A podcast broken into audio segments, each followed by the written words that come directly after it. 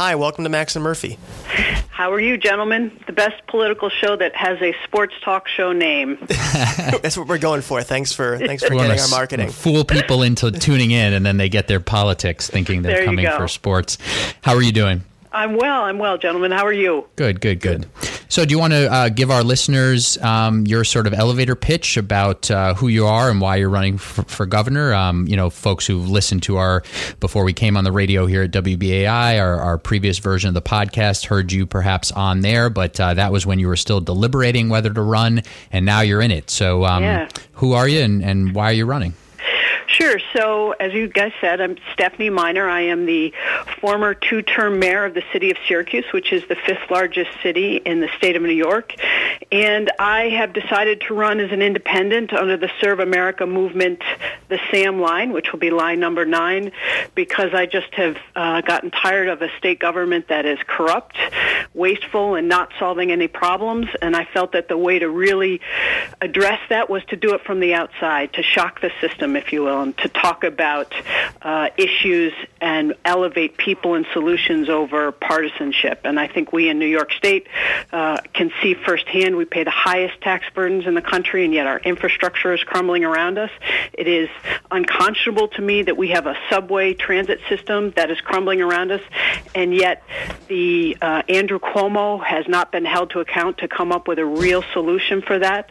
At the same time, we've had leader after leader uh, get indicted and, and sentenced, and yet we've seen uh, the majority party be silent about that. At the same time, they want to yell hypocrisy at the Republicans for being silent about Trump's uh, Trump's acts that are unethical. So I just think we have to really focus uh, our state back again on solving problems, elevating people over partisanship because it is doing a disservice to all New Yorkers. You were, until declaring yourself uh, the candidate of this party, a, a lifelong Democrat. You were once uh, a, a high party official in the state. And so I wonder is, are, are you still a Democrat at heart? Do you still feel like ideologically you are aligned with the mainstream of that party? Or does this shift to this a new line suggest some broader transformation of your outlook on, on policy and, and politics? Well, you know, Jarrett, what I would say to you is that I became a Democrat because I believed in innovative public policy and fiscal responsibility and um, also just being a, a socially liberal. But what I found is that in New York State and in our political climate, uh, we have elevated partisanship. So now it's no longer about ideas or policy or programs. It's about following the dictates of the party leadership. So if somebody is a Republican, you automatically are told they're bad, their ideas are bad. And if somebody is a Democrat, you're told, well, their ideas are okay. Um, and I think we in this country for 200 years uh, really worked together at solving problems and understanding that you have to have a civil dialogue, fact-based, uh, to solve problems. And you are not going to be able to move our state or our communities forward if we just stop listening to each other.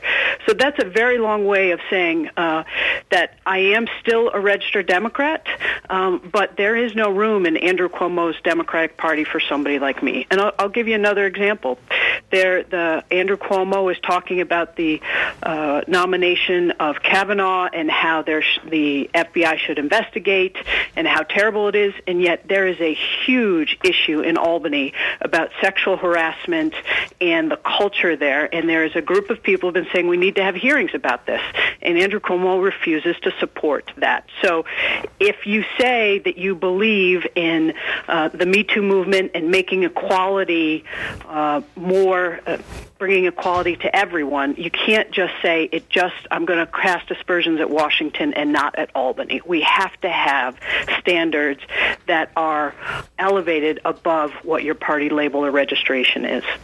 And I guess the one of the natural follow-ups to that is when we last spoke, you were you were deciding about what to do. As I said, why not jump into the primary and try to talk to the disaffected Democrats and defeat Governor Cuomo that way? What was the what was the calculation there? Um, in you know, I heard you say there's no room for you in Andrew Cuomo's Democratic Party. Well, what about trying to make it Stephanie Miner's Democratic Party? Well, I, I think there's two things. Philosophically, uh, I just felt like there we needed to have a broader appeal, and practically, the Albany leadership has done such a terrific job at making it very difficult to vote in to vote. Period, but in a primary in particular. You know, and this came, to, you know, I really came to me when I watched in 2016 all of these young people get very energized about Bernie Sanders and bringing all of that energy. They and they were shut out from voting in the primary. Now, I was a Hillary Clinton supporter, but as somebody who wants more people active in the system, what I realized is that when you do that, when you make it hard to vote, you are turning off all of this energy and people that can make our democracy stronger and better and our public policy better. And there are uh, more non-enrolleds and more independents uh, in this state than there are actually uh, Republicans. We need to bring everybody together, and the way uh, that you have to register as a Democrat 18 months before the election, that's just purposely shutting out people so that somebody like Andrew Cuomo can spend 25 million dollars on a very limited group of people to try to convince them to vote, and then say, okay, the election's over. Well, what about all the independents in Buffalo or the non-enrolled in Ithaca or the people in Nassau County um, who are Republicans. They deserve to have a campaign with ideas and public policy that's aimed at them too, not just because they're not registered Democrats. One policy issue where some of the partisanship and polarization is most intense in New York State and elsewhere is guns. And I wonder what you think of Governor Cuomo's record there. He's very proud of the SAFE Act. He's very proud of his public campaign against the NRA. His critics believe that both are overreaches. How do you evaluate his record? And if you were elected governor, what, if anything, would you do to change one way or the other uh, the gun laws we have? So what I would tell you is I, I uh, supported the SAFE Act, and as a mayor of a city, I saw every day the kind of uh, violence that rips through when you don't have control of guns, which we don't in this country. But the Second Amendment um, is a factor in which we all have to recognize, we have to work around. The problem that I saw with uh, Andrew Cuomo's SAFE Act was that he, you know, it was voted on under dark of night, and people who considered themselves uh, pro Second Amendment people were not allowed to debate, talk, were not listened to, and it created this huge gulf chasm in this state. And if we truly want to solve issues like violence in our schools and in our community and make sure that guns don't fall into the hands of the wrong people, we have to have communications between everyone. We can't just shut people out. And particularly upstate, uh, I have seen this firsthand because people felt like the safe, like the Andrew Cuomo and the way he handled the SAFE Act was saying to them that they didn't have a role or a voice in their government, and that is incredibly destructive um, to uh, our state and how we have to move forward. So, are there any policies that you would look to alter on that front? Is there, I mean, is there anything specific that you would look to do? Well, look, the, the SAFE Act put into place a whole number of uh, a whole number of requirements which the state has failed to act. Some because people said they, you know, they didn't do enough research uh, in how they put it together. There was a registry that I don't think is put into effect. There were also discussions about the cartridges, and the point is is that uh, we need to make sure that we keep guns out of the hands of mentally ill and people who are dangerous. And we need to, in order to do that, we need to have communication with everyone, even pro-gun people. And I'll give you an example. Just outside of Syracuse, uh, around Christmas last year, uh, a young man walked into a gun shop and started asking questions, and the gun shop owner thought he was acting very peculiar. And he called the sheriff and he said to the sheriff look there's just this this guy is strange and there's something going on here. And the sheriff went and uh ran it down and found out that this young man was planning on having a mass shooting. Because that gun shop owner felt he had a responsibility and was part of a community he reached out and he stopped that mass shooting. If we say to people uh, you don't belong in the public debate because of one position that you have. We're doing a disservice to all of us. We need everybody to participate in order to solve the, the issue that is gun violence in particular. You're listening to Max and Murphy on WBAI 99.5 FM. We're on with Stephanie Miner, candidate for governor. And if you want to call and ask her a question, our number is 347 335 0818. Uh, Ms. Miner, uh, the housing crisis is something we talk about a lot on the show. You hear about it almost anything you report here in the city. And on your campaign website, you declare that rent regulations alone are not enough. If they're not, what does the state need to address the housing crisis? Well, the first thing I think we need to do is we need to address the homeless crisis, and we have to make sure that we're keeping people in their homes uh, and not either inadvertently or uh, indirectly adding more to the homeless population. The way that the state does housing vouchers uh, needs to change, and I've supported Andrew Hevesi's uh, home support system so that we can give people a more uh, regulated uh, revenues and um, vouchers for their housing. We also have to look at we have there's been a huge revolution in data and technology. If we can apply those algorithms and that data, we can start to look at which landlords are acting inappropriately or unprofessionally, which ones are trying to circumvent the rules, so that we can make sure that we're not having housing uh, come off the rent controlled rolls uh, because of greedy landlords anything uh, I think on your on your to pick up on what Jarrett was mentioning, I think on your website um, you you speak a little bit about uh, stimulating the market. Is there something specific you want to do to get more housing built, especially affordable housing? Well, part of this is look, we have to recognize that we used to uh, be able to say, well, the federal government was going to c- come in and help us through partnerships with HUD and other home programs.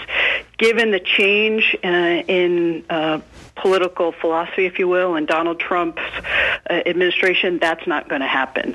So what we need to do is start looking at different types of solutions. So, for example, where is land that is owned by governments that we could then incent developers to build um, affordable housing on? How can we make sure that the incentives that we already have in place actually work and work to maximize the uh, amount of potential possible for affordable housing?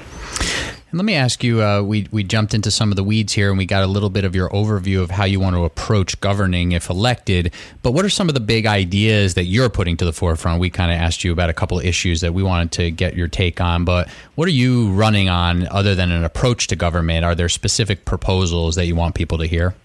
Yes. So, uh, first and foremost, uh, we want to eliminate all of the economic development programs and bureaucracy that exist because they exist for no other reason than to pick winners and losers and sort of reward campaign contributors. And I'll give you an example. The luxury luggage manufacturer away uh, was given a very generous tax benefit to move four blocks down Lafayette Street in Manhattan. That makes no sense. Why would we do that? Uh, uh, there are huge programs upstate where millions, if not billions of dollars have been given to developers uh, to create nanotechnology that have gone nowhere and have uh, been abject failures. Let's take that money and instead of uh, investing it in these failed programs that have not not stimulated the economy and invest in infrastructure. So roads and bridges and the MTA. And the MTA, uh, first and foremost, we have to say, look, if we want to continue to have a growing economy in New York City, and that uh, includes New York State as well, we have to make sure that the MTA functions. So we have to fire all of the board members uh, on there uh, who are appointed by the governor because they just haven't met their responsibilities. Appoint board members who have expertise in the areas that, of transit, financing, engineering, and construction. Agree to a list of priorities with the um, other board members. Make that very public and open. Give the first tranche of the fast forward money, and then say you have to meet these benchmarks. And if you meet these benchmarks, then we can move forward and talk about the next level, the second level of fast forward. Talk about uh, putting congestion pricing and other revenues. But the MTA, it's not just a lack of money, it's a lack of management. We have to incent the MTA to manage so that we don't have the most expensive mile of subway uh, being in uh, New York City, that we have to bring our costs in line with what other places in the world uh, have.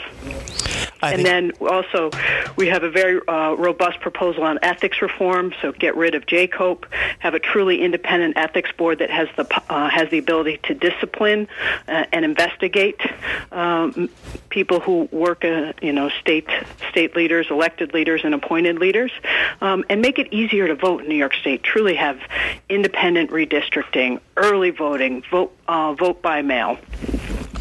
We have a call for Stephanie Miner. Hello, you're on WBAI. What's your question? Hi, um, I just wanted to know um, how can I support someone like you? Simple question. well, look, I think if you uh, believe that um, the government should be uh, should be solving problems and doing it and talking to people in a civilized way, uh, and that we should not have, uh, we should not normalize these ethical problems uh, and issues uh, that we see in New York State, then uh, I'm a person that you could support. I've been a mayor for two terms. I have executive experience. I have a record of accomplishment on infrastructure, on education, but I'm also somebody who is deeply dissatisfied with the status quo and thinks that if we continue to do things the way that we always have done, that our problems are only going to get worse. As I've said, we pay the highest taxes in the country, and yet everywhere you look, our systems are crumbling, whether that's the MTA and the subway, whether that's affordable housing, uh, whether that's education attainment rates, whether that's the cost of health care, ethical government. It's this current system is not working, and in order for it to work, we need to have a radical change, and that's what I promise to bring. Speaking of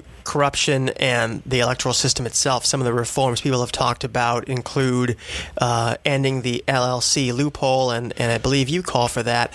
Some folks also pair that with um, a larger change, which is moving toward a public financing system for campaigns in New York State. Do you support public financing?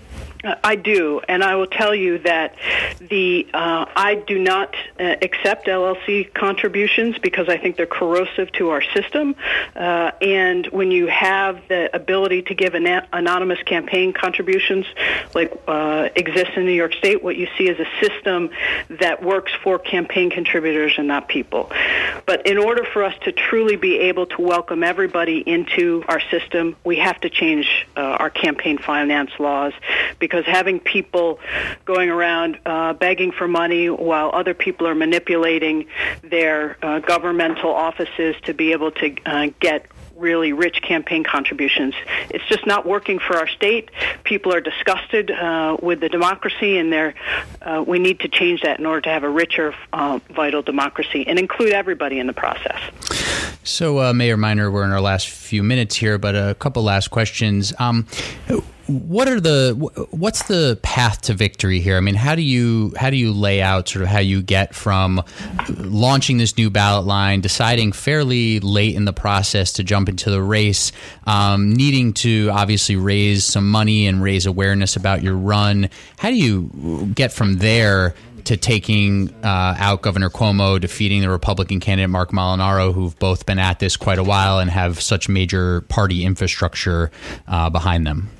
Look, it's an audacious challenge, no doubt, but it's you know it's one that's worth it. In that, if you have, if you believe that we shouldn't have a government that has uh, people getting sentenced every month, uh, when you have a judge who says even Pollyanna couldn't believe uh, that public policy is being drafted for the public in Albany, that it's a, a wash in money, that you're un- dissatisfied with a system that doesn't hold elected officials accountable for a crumbling MTA system, uh, a crisis of affordability uh, downstate, and a crisis of opportunity upstate, then you have to take a risk and you have to say, this is what I believe in, and this is where we're going to put our stake in the ground. And I am convinced that there are lots of New Yorkers who are deeply dissatisfied with the status quo. And that's those are the people that I'm appealing to. I'm asking for their support and saying, yeah, it's a risk, but you know what? Risks in life are worth taking if you believe in them. Okay, so in our last minute or so here, we're going to go to one more caller for you. Hi, you're on WBAI with Mayor Miner. What's your question? Hi, my name is Don. I'm calling. I'm a medical doctor calling from Manhattan. I'd like to know uh, what is her stand on New York Health, on uh, a single payer um, um, bill that was passed the Assembly for the last two sessions and got 31 out of the 32 votes to pass in the state senate. Okay, the New York Health Act, the single payer bill. What's your stance? Hi, Don. Thank you for that question. I think that that's a, an important question, which highlights part of what I have been talking about in this call. That I am for single payer on a federal level. Before we can talk about it on a state level, we really have to look at the cost because there is no such thing as free health care. Uh, and as a mayor, I had to pay health care bills, and I saw them go up 20 and 30 percent virtually every year. So we need to have a discussion about how we're going to afford to pay for it, um, and if it's feasible. Again, we pay the highest taxes already in the country.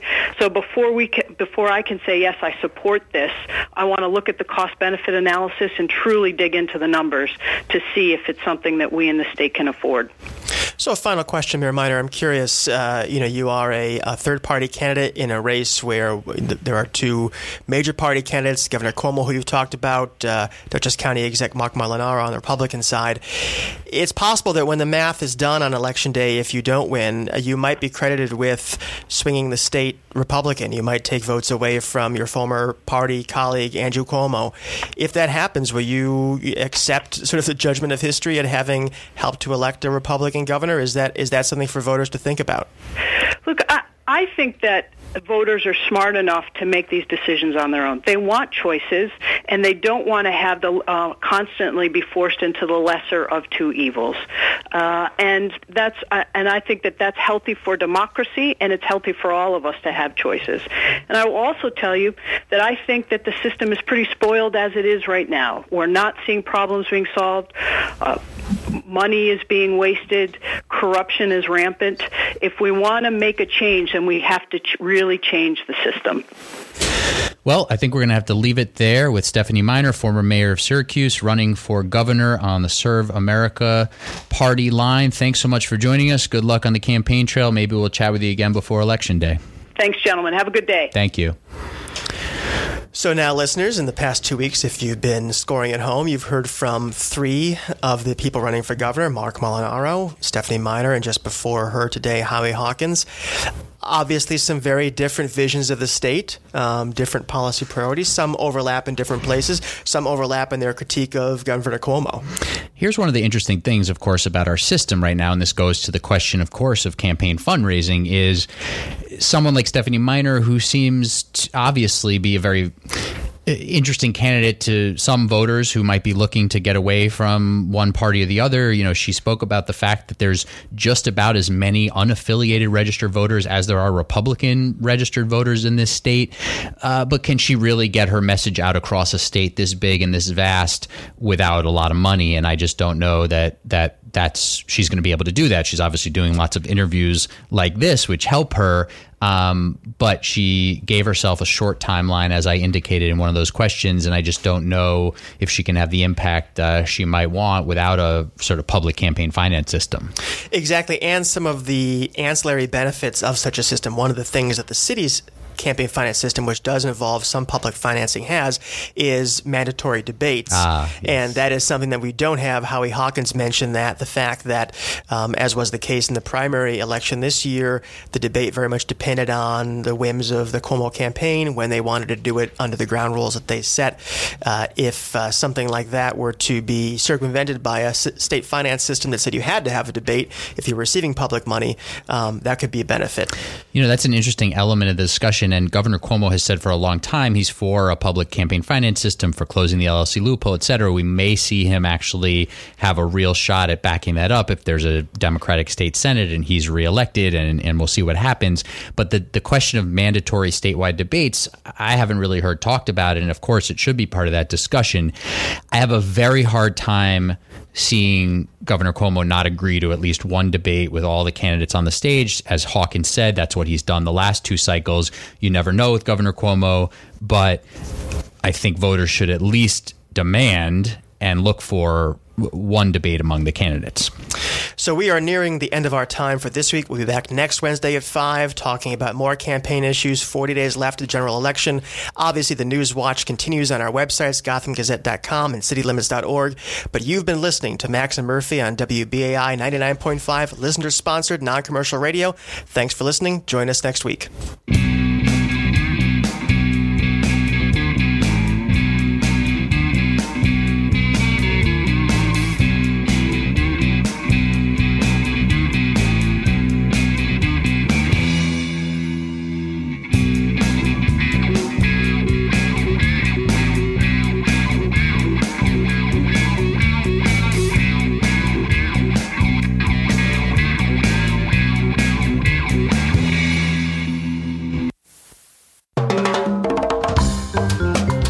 Hi, this is Nando Alvaricci of Consabor Latino here on WBAI in New York 99.5 FM. Please join us Sunday, November 18th at SOB's for WBAI's annual Salsa Explosion fundraiser. Performing in our benefit fundraiser are world class musicians such as Johnny Dandy Rodriguez and his Dream Team, Bobby Allende and Ocho y Mas, Charanga Pacha, Anthony Carrillo, Amy Millan, and Jambawa, Luisito Quintero, Robert Quintero, and Salsa Project. We will also present Consabor Latino Lifetime Achievement Awards to Martin Cohen, Ray Santos, Jose Manuel Sr., and Johnny Dandy Rodriguez. Again, this is all happening Sunday, November 18th from 5 to 10 p.m. at SOB's, 204 Varick Street. For more information, 212 243 4940.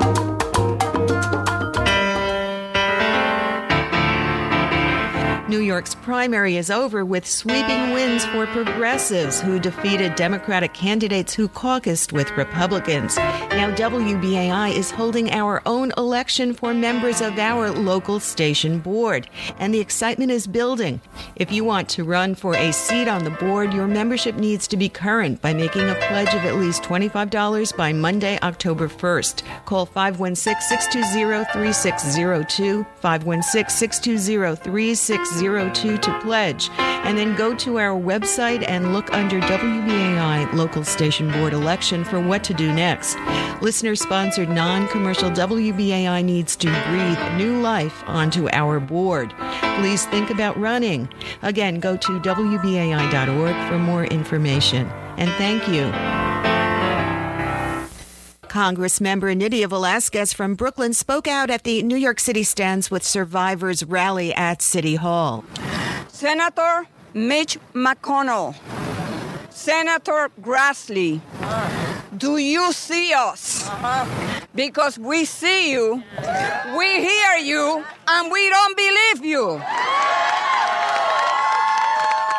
We have reached a tipping point in American culture. For too long, women everywhere have been silent about the abuses they suffer regularly. No longer will men in power, from Wall Street to the state legislatures to Congress to, yes, our courts, be given a pass when they engage in harassment or abuse or assault. This is listener sponsored WBAI New York.